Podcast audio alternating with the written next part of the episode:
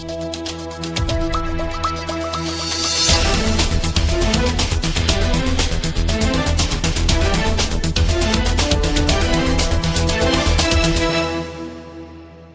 події війни говорить Стратком.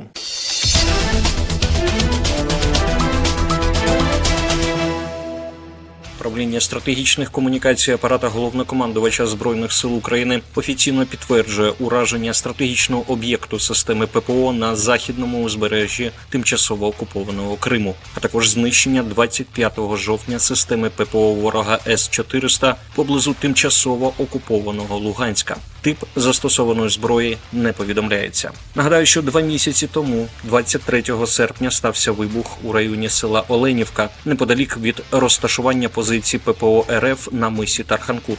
Тоді у головному управлінні розвідки Міністерства оборони України заявили, що внаслідок вибуху знищено російську зенітно-ракетну систему С 400 Тріумф.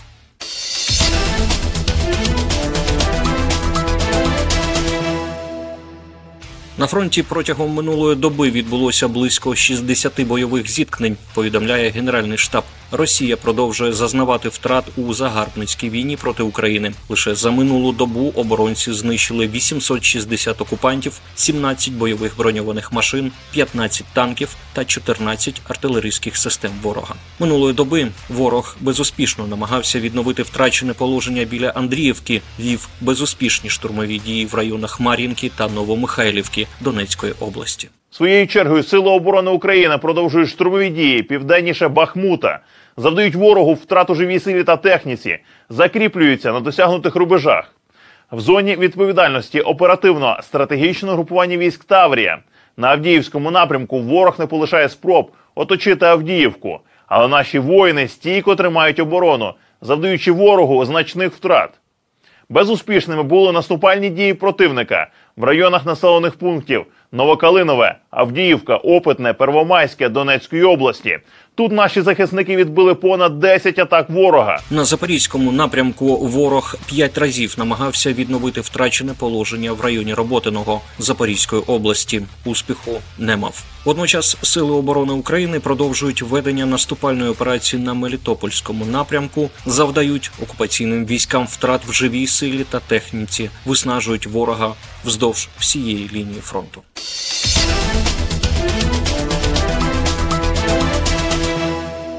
В Європі може виникнути загроза війни на тлі загострення на близькому сході та бойових дій, які РФ другий рік веде проти України. Цього не виключив глава Міністерства оборони Німеччини Борис Пісторіус в ефірі телеканалу ЦДФ. Ми повинні звикнути до думки, що в Європі може виникнути загроза війни, вказав Пісторіус. Міністр оборони Німеччини відкинув звинувачення в тому, що федеральний уряд занадто повільно реагує на події. Він наголосив, що було не лише створено спеціальний фонд для Бундесверу на суму 100 мільярдів доларів євро, але й змінено структуру. За словами Пісторіуса, Бундесвер був занедбаний протягом тривалого часу. Все, що було зіпсовано за 30 років, на жаль, не може бути виправлено за 19 місяців, зазначив він.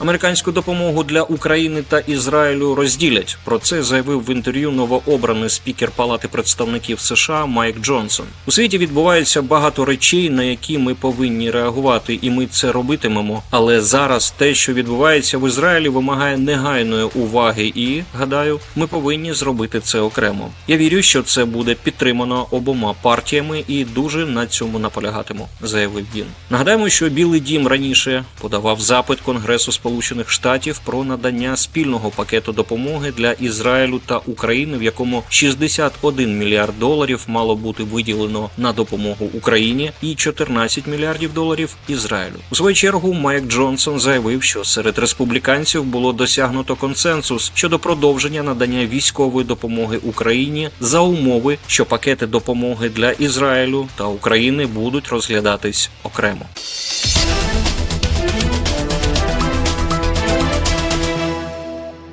Вранці 30 жовтня ізраїльські танки дістались околиць міста Газа і перерізали ключову дорогу Палестини. Мова йде про дорогу Салах Аль-Дін. Це головна автомагістраль сектору Гази, що з'єднує територію від КПП Рафах на півдні до КПП РС на півночі. Ізраїльські військові увійшли в сектор Гази в п'ятницю ввечері. Це відбулося після інтенсивного обстрілу артилерією і ракетами, випущеними з військових літаків. Речник Цагалу, контрадмірал Деніал Хагарі, тоді заявив, що ізраїльські сухопутні війська цитую розширюють свої наземні операції і посилять повітряні удари в секторі Гази. Атаки відбулися через три тижні після транскордонних рейдів Хамас, у результаті яких в Ізраїлі загинуло 1400 осіб. Ізраїльський генерал-майор Нір Дінар заявив, що війська перетнули кордон і ведуть бойові дії в секторі Гази, але він відмовився сказати, чи є це початком повномасштабного наземного вторгнення, про яке Ізраїль заявляв протягом декількох тижнів.